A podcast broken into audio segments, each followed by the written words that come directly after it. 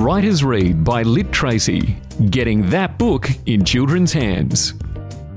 Hi, I'm Tracy Grice, and welcome to this special episode of the Writers Read podcast. Well, the lead up to Book Week is in full swing, and classrooms and libraries across Australia are embracing this year's theme Reading is My Secret Power. I thought I'd put together a series of Book Week podcasts for you, featuring the Children's Book Council of Australia's shortlisted books in the younger readers category. So, as usual, I got to spend some time with these authors, hearing an excerpt of their shortlisted novel, and I got to ask them some questions around this year's Book Week theme. On this episode, I'm chatting with award winning Sydney based author Jaclyn Moriarty, author of the slightly alarming tale of the Whispering Wars. The slightly alarming tale of the Whispering Wars is set in the same world as my book, um, The Extremely Inconvenient Adventures of Bronte Mettlestone, but it is set before the Bronte Mettlestone book um, uh, occurs. So it's back in time before Bronte is born, at the time when the Whispering Wars were just beginning. And it's set in a town called Spindrift, which is in the Kingdom of Storms, and it's narrated by two children. One is named Finlay, and Finlay lives in the local orphanage, and the other is named Honeybee, and she lives in the um, in an exclusive private boarding school. So, the Whispering Wars have not yet started when the book begins, but a mysterious thing has been happening in town. And the other thing you should know is that um, the kids in the orphanage and the kids at the boarding school do not like each other at all. Okay, so this is just from chapter one. Finlay is the first person to talk, and Finlay says, Finlay here. I'm starting the story, but a girl named Honeybee takes over in the next chapter. You'll miss me then. You'll say, Oh, I wish that Finlay was back. I liked him. You won't like Honeybee, trust me on that. This is her fault. With some people, you don't like them, and it's not their fault. They're accidentally annoying. But with Honeybee, it's her fault. Don't worry though, I'll be back. Honeybee and I are taking turns. The story begins on the day of the Spindrift tournament. That's an annual competition that takes place on the Spindrift Town Green. Annual means once a year, and Spindrift is my town. At the tournament, the local schools compete in athletics. Athletics are running, high jump, and so on. Compete means. Listen, you can look things up in the dictionary if you don't know what they mean. Otherwise, this will take forever. That morning, I woke up and dropped straight out of bed onto the floorboards to do my push ups. I do 20, 20 first thing every morning. I only did 17 that day, though, not wanting to wear myself out before the tournament. Glim's bed is by the window, and she was kneeling on her pillow drawing pictures in the mist on the glass. She's not much of an artist, if I'm honest, but she tells us crackerjack stories each night, pressing her nose against the glass as she speaks. She likes to watch the goings on in the town square.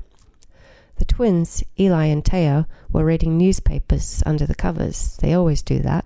They're big for ten, Eli and Teo, so each morning it's like a pair of boulders have got a hold of a paper each and climbed under the blankets to read. I won't describe what the other kids were doing, as that would take too long. Also, I don't remember.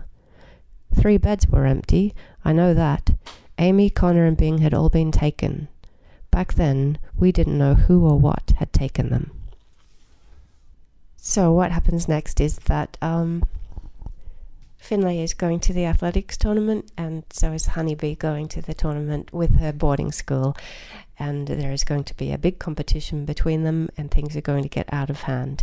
And meanwhile, the big mystery is that children are being stolen from all over the kingdoms and empires, and nobody knows who's taking them. And at the same time, there are battles beginning all across the kingdoms and empires, which are the beginnings of the Whispering Wars. And the children in this book are going to play a very important role in those wars. Hi, I'm Jaclyn Moriarty, and you're listening to the Writers Read podcast. So, Jaclyn, this year's Book Week theme is Reading is My Secret Power. So, for younger readers, what do you think are the keys to unlocking this secret power? I think um, choosing your own books, whatever you want to read, is the most important thing. Sometimes I know at school you get books to read which you find very, very boring or that don't really mean anything to you. So if you can get books from the library or ask for gift certificates for bookshops for birthdays, then you can find the books that speak to you.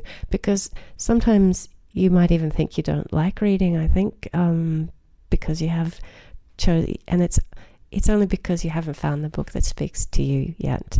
I have a 12 year old son who is not keen on reading at the moment, but every now and then he will find something that makes him laugh. The only thing he likes are funny books. So you might be someone who likes a funny book. So find there are funny books out there for you.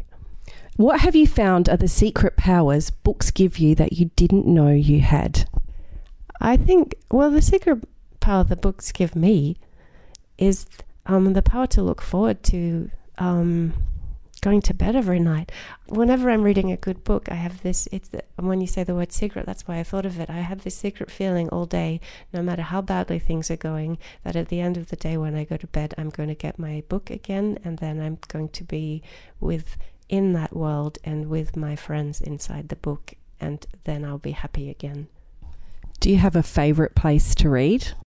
One of my favorite things to do if I've got spare time, a spare afternoon, is to go to. I live in Sydney, and I I'm about a 35, 40 minute walk away from the nearest beach. So I like to go for a long walk to the beach and sit on the beach and read my book. And then I feel like I deserve to eat chocolate while I'm reading because I've done the exercise. I've been healthy by walking there, and um, I just like feeling sand in my, on my under my feet while I'm reading at the same time. But I read. I like to read anywhere, in bed at night time or on the couch, and often with chocolate.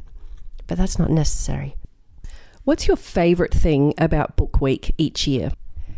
Um, my favorite thing about Book Week each year is just that books get to get the attention that they deserve. That um, we we don't talk about them as much as we should, and don't think about them.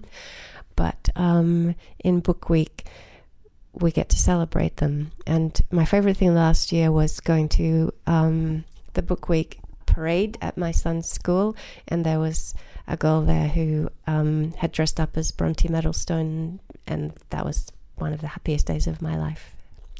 And what are your plans for Book Week this year?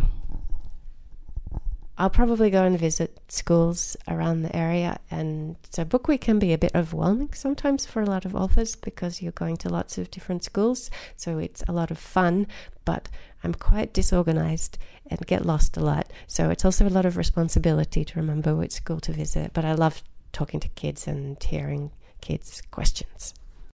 So, for all the students um, who are listening to this in the lead up to Book Week, do you have a special Book Week message for them? Sure, I'll just say Happy Book Week. I hope you really enjoy yourselves.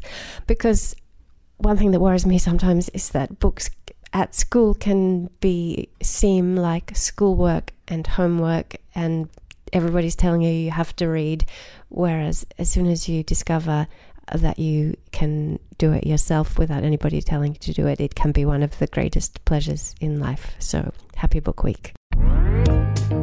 Well, I hope you enjoyed this special Book Week episode of Writers Read featuring Jaclyn Moriarty. To keep up to date with all our podcasts, make sure you subscribe to Writers Read by Lit Tracy on your preferred platform. Writers Read by Lit Tracy, getting that book in children's hands. Follow us on Facebook, Twitter, and Instagram at Writers Read by Lit Tracy.